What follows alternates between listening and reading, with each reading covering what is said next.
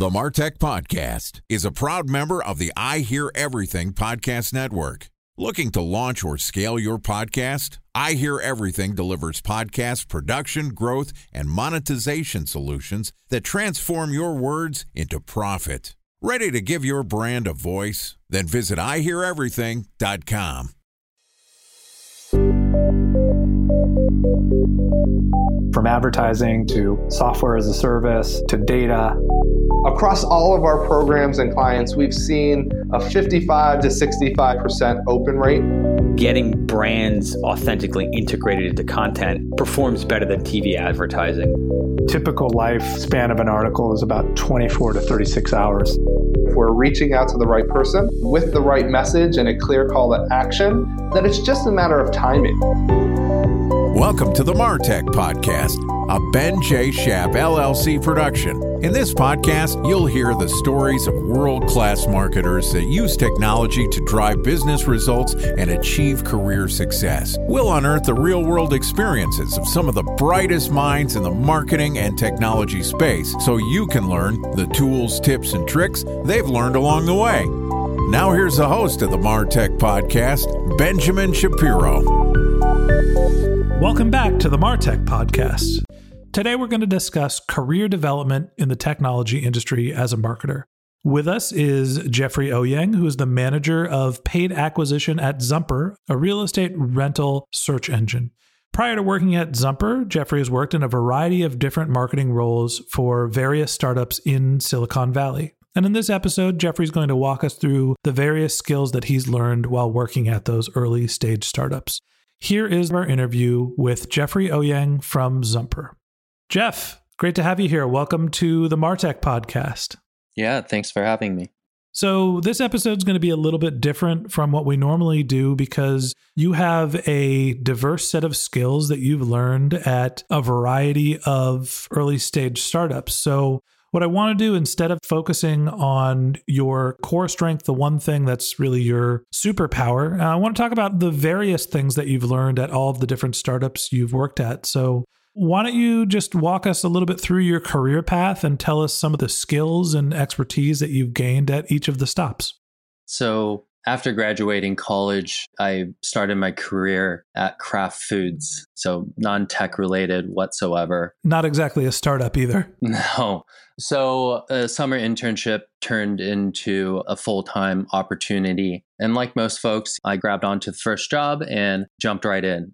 It took me about a year, but I quickly realized that it wasn't what I was meant to do for the rest of my life. So basically, my responsibilities were to manage about 15 different supermarket stores in Southern California, go into these stores, actually merchandise the product, place orders, and then work that inventory back onto the shelf.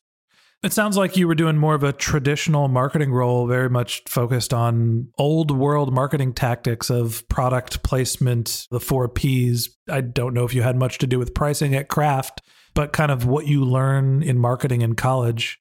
Why did you make the transition away from that into more of a tech centric role?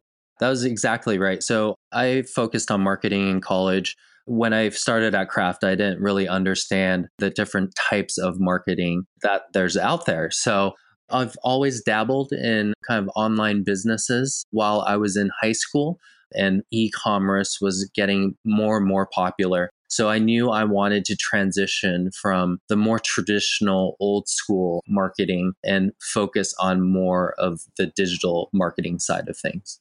Before we go on, can I ask you how old you are? I'm currently 32. So, would you consider yourself a millennial? Yeah. So, you're digitally native and grew up with a computer. So, you had access to the internet and learned online businesses as you were growing. Absolutely.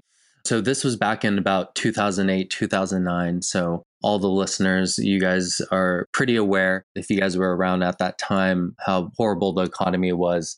So, I was actually out of a job for quite a while did some personal soul searching, really dug into a lot of hobbies that I kind of put on the wayside as I was going through school and handling a full time career. This was really the only time where I kind of sit down and explore my own interest and my own hobbies. So As I was doing that, I actually started a cooking class company down in Southern California, exploring my passion to start a business that failed horribly but it got me interested in online advertising and figuring out different ways to get in front of the right customer because I took my old school techniques from Kraft and I applied it to my own business. And I ended up handing out flyers that advertised my cooking class service. That didn't work out very well. So you kind of learn from your mistakes and you iterate. And from there, I dived into Yelp advertising a little bit and found some early success there, but my business wasn't paying the bills. So I decided to close that business and move up to the Bay Area to start a mobile digital advertising career with eBay. So it sounds like you had an entrepreneurial venture, and the issue initially was the marketing strategies that you were using didn't have the type of reach you need to generate enough customers then you started testing local advertising with Yelp. What was the problem and why didn't that work? It wasn't necessarily an issue with Yelp advertising. I started to understand how a business grows and operates. And since I was running a cooking class company, ultimately I was the one resource that could not scale with the business. Mm-hmm. I could only hold so many classes, and the likelihood of booking a cooking class, let's say in the morning, versus a more convenient time, let's say after someone gets back from work or Saturdays and Sundays. So I quickly understood that even if I found success driving customers to my doorstep, I ultimately wouldn't be able to service them properly. Essentially, you had a product problem, not a marketing problem. Exactly. Okay. So then you end up at eBay. You decide to go fully into digital marketing. That's where we started working together. Talk to me about what you were doing at eBay and what are some of the skills that you accumulated there?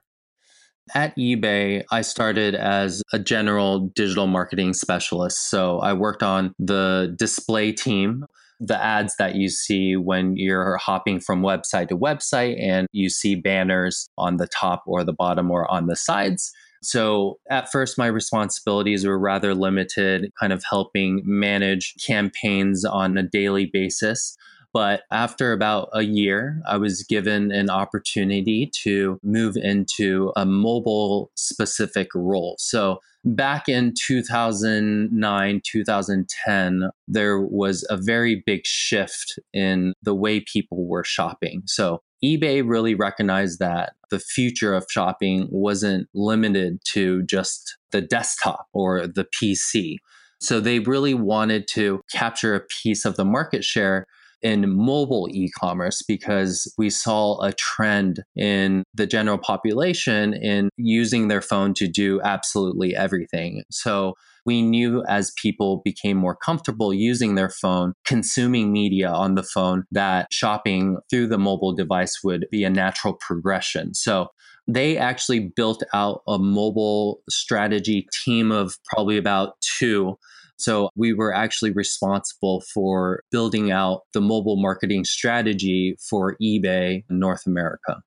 That seems like a gigantic opportunity. And just for the context, eBay started to focus on mobile advertising in 2010, about two years after Apple launched the initial App Store. What's surprising to me was that the team was so small. There's two people that are putting together a mobile marketing strategy. The other thing that occurs to me is that you, in a very short period of time, went from working in a very traditional type of marketing, which is the old way to sell products in a store with a piece of print or collateral or a sign pointing to this specific product to display advertising, which is pointing to a product across the entire internet, to mobile advertising, which was a different form of display advertising. So you really covered a large gamut of how products are sold earlier in your career. Absolutely. And one of the things that really surfaced after these experiences is that The difference between traditional marketing and digital marketing is reach. Digital marketing, uh, one of the benefits is you're not limited geographically versus an ad within a store or passing out flyers where you can only reach a very limited number of people. Yeah, I think that goes with basically any local business, online or offline, is that when you have a very finite geographic restriction. I was the head of marketing at a uh, laundry and dry cleaning delivery startup, and we had a regional strategy where we had to market, you know, in the San Francisco Bay Area and in Los Angeles. And even those geographic restrictions can be challenging as a marketer. And when you're looking at a product that's national or international, there's just so many more people to reach. The other thing that's important is when you're online, you can collect a ton of data. And I think that the people that are listening to this podcast understand the difference between the two. Eventually, you moved away from eBay. You were there for looks like three years, according to your LinkedIn page. Tell me why you left the mothership. Yeah. So I really enjoyed the time I spent at eBay, but I learned what I needed to learn. And the ultimate goal is to create my own business and start something on my own. And I knew working at a large company, you're very laser focused on your specific vertical. So I needed broader experience. And that's when I started to work my way down to my second job at Tagged, which is a medium social networking startup. So you say a medium social networking startup. What do you mean by that? When we think social networks, we think Facebook's, right?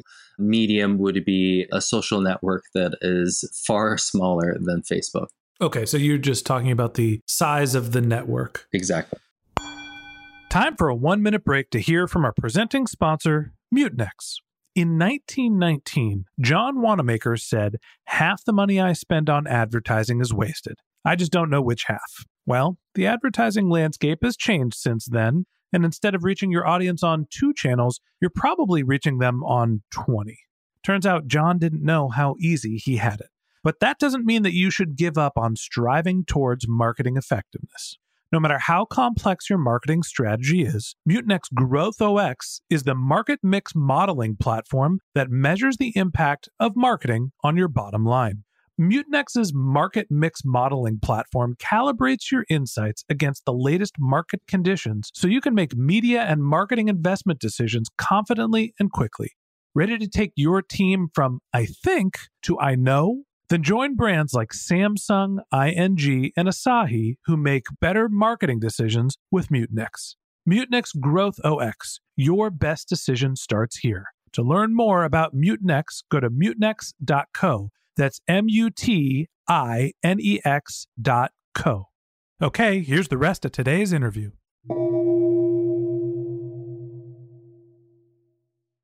A special thanks to our presenting sponsor, Mutinex. Ready to take your team from I think to I know?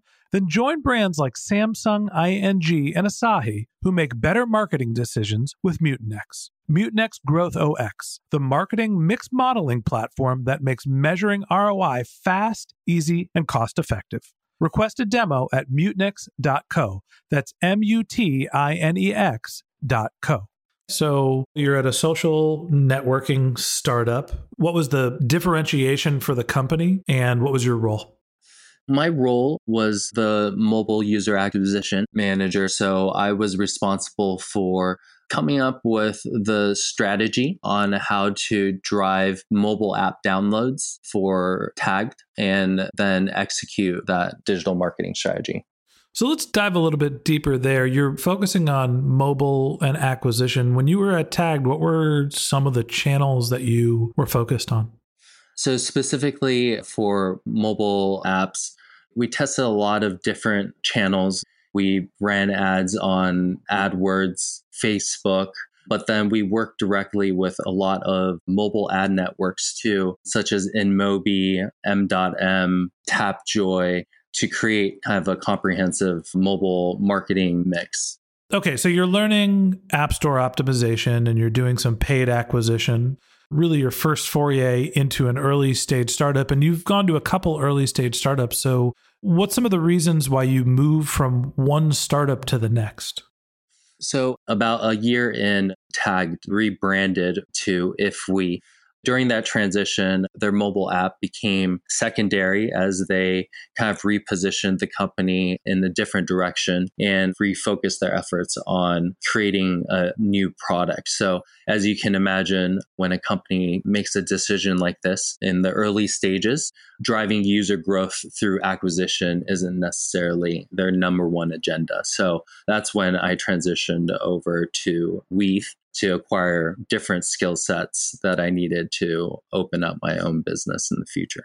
Okay. So, where did you land next after Tagged? After Tagged, I really dug deep to kind of really understand how I acquired a lot of the opportunities that I've had throughout my life. And networking and connecting people has always been kind of the common link between being able to move from eBay to Tagged and then finding my next opportunity. So I really still wanted to focus on the digital marketing space, but wanted to focus a bit more broadly, not just on mobile app installs. So I looked around to see what type of company would fit what I was looking for. And I ended up at Weave, which is a professional networking app that is Y Combinator funded. And the way it worked is think Tinder meets LinkedIn. We pull professional profiles of folks from LinkedIn and this app allowed people to network with other professionals on a purely professional basis to expand their network within San Francisco. I loved Weave. It was a great way to network. Is swipe right or swipe left on somebody that had an interesting LinkedIn profile. And it's the primary reason why I wanted to have you as a guest on the Martech podcast because not only have you learned a tremendous amount about marketing, but you've jumped through multiple startups. So navigating the waters of early stage startups and using some of the networking skills that you've developed through the Weave platform, I think makes you uniquely positioned to talk about what life is like as an early stage startup marketer. So tell me about the experience at Weave. What were you focused on and what did you learn from not only working on the product, but from focusing on networking?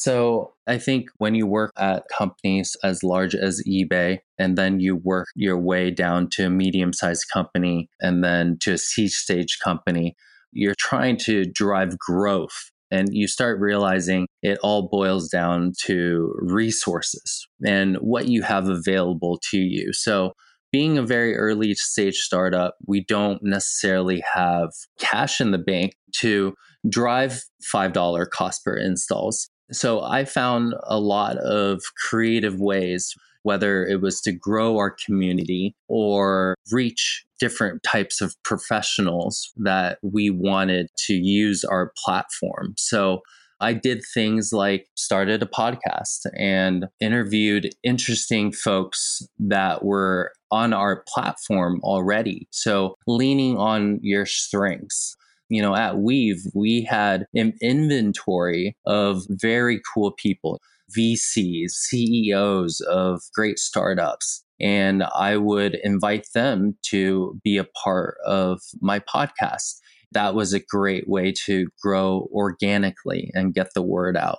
We even changed our service from purely swiping right or left and leaving the scheduling to the user we actually pivoted and created an extension to the service that would actually help coordinate where the meeting would be within San Francisco. So we would designate and find a spot that would be convenient for both users at a local coffee shop. So when we decided to make that move, I saw that as an opportunity to partner with a lot of the coffee shops locally taking kind of the experience I had at Kraft and applying it to a startup scenario at the same mm. time running the traditional digital ads when we still had resources to do that. So you had to get scrappy. Yeah, very scrappy. I think that's one of the headlines for being at an early stage startup is you're not going to have the budget to do the type of advertising that you want to do to achieve scale and you have to put a lot of experiments together to try to cobble together growth to earn the money that you need to spend at scale. Absolutely. So eventually the startup went under like many early stage startups do, and you're at Zumper. What are you doing today? So I'm running paid acquisition currently at Zumper. We're an apartment search engine, one of the top threes. We serve both the US and Canada. We recently introduced an extension to kind of our search platform. It's called Zumper Select. It's kind of an end to end apartment searching service where you tell us where you want to live, what is your budget, and we'll actually give you recommendations and you sign the lease with us. Okay. So, Jeff, let's talk about the learnings that you've gathered along the way from each step in terms of career development. When you were at eBay, you worked at a big company. You were just starting on your career. What would you say is the biggest learning being someone early on in your career working at a large Fortune 500 tech company? I think when you're early in your career, it's all about just acquiring experience. It really doesn't matter what type of experience. The whole idea is just to experiment and try different things. You're young, you get the luxury to do that it's not supposed to make sense because what ends up happening is as you accumulate these skills and the years pass on, they'll all start making sense. They'll start falling into place. So acquire as many skills and eBay gave me that opportunity. I got to work on a lot of different types of projects. So that would be the best advice I would give. I'll add as somebody that you met at eBay, it's always great to work at a big company because you get lots of opportunity to network and meet really smart people. Yeah. Tapping myself on the back as we speak. so tell me a little bit about what your big learning was from working at Tagged. I think the biggest learning there is things can literally change overnight. I saw how the company decided to go a different direction they made changes within the organization immediately. So I think if you are going to be working at a startup, you have to be okay with abrupt changes. And I think that's one of the reasons why you see younger people working at early stage startups is because Generally, they have lower overhead. You don't have a wife, a mortgage, and kids that you need to pay for. And if your job dries up, you can spend three to six months looking for a new one because you don't have a ton of overhead. Exactly. So tell me about the big learnings from Weave. That was an early stage startup, VC backed, had lots of traction, but eventually went the way of the dodo bird. What did you learn through that experience? Yeah, even if you have an amazing product that people love, at the end of the day, you're still a business. Your KPIs still have to check out. And while we were creating an amazing service that connected thousands of professionals on a monthly basis within San Francisco, we had a difficult time monetizing. We pivoted multiple times, added functionalities, additional services, went the corporate route so even if people love your product, you still need to find a way to make money if you want to run a successful business. So now you've had the opportunity to work at a large company, try lots of different things.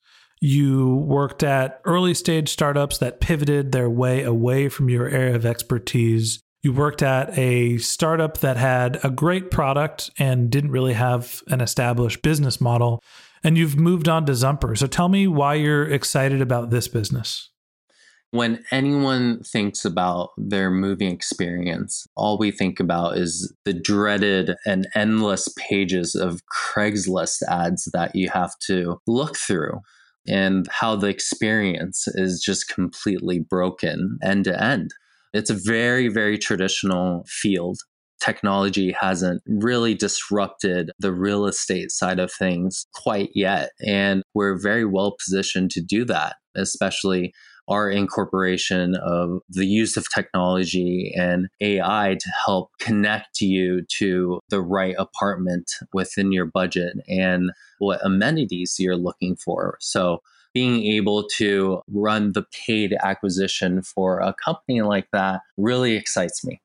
And you mentioned before that one of the things that you learned along the way was to understand a little bit more about the business model. Even if the product is great, company doesn't necessarily work out.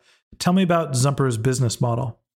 So, traditionally speaking, we consume a lot of partner data. So, we resyndicate a lot of apartment and feeds onto our platform. So, whenever a user comes onto our website and looks for an apartment and sends a lead to a property, we're then paid out for that specific lead.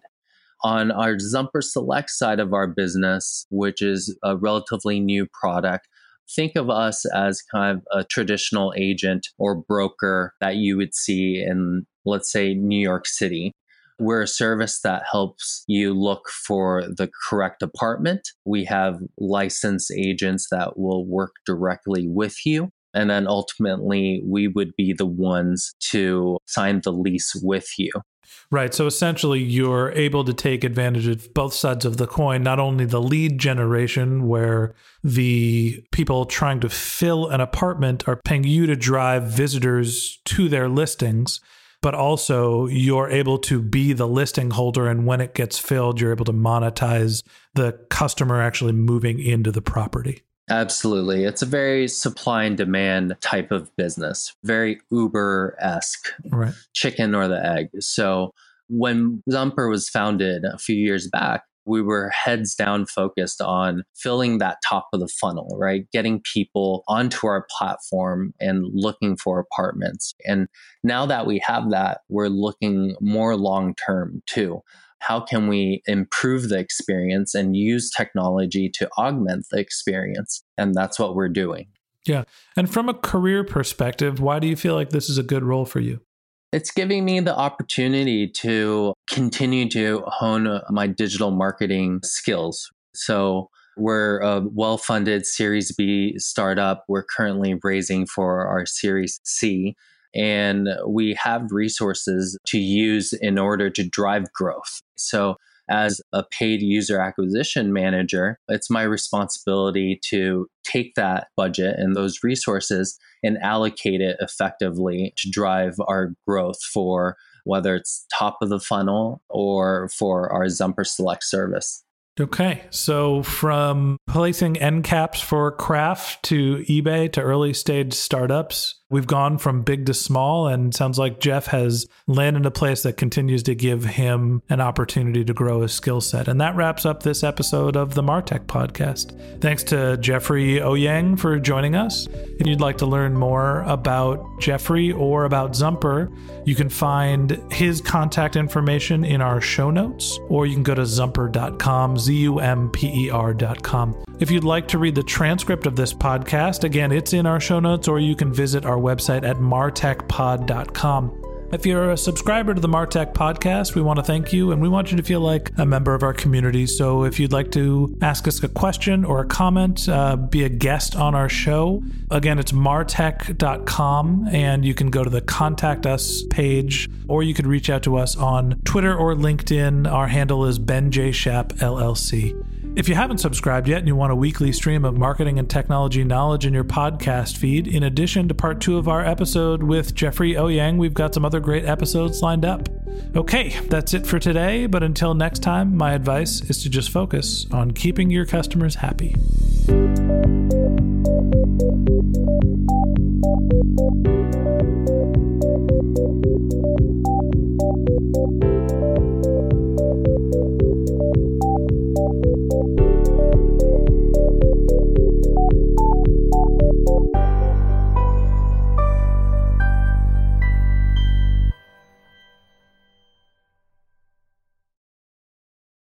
Thanks for listening to the Martech Podcast, and I Hear Everything production. Looking to launch or scale a podcast like this one for your brand? Then visit iheareverything.com.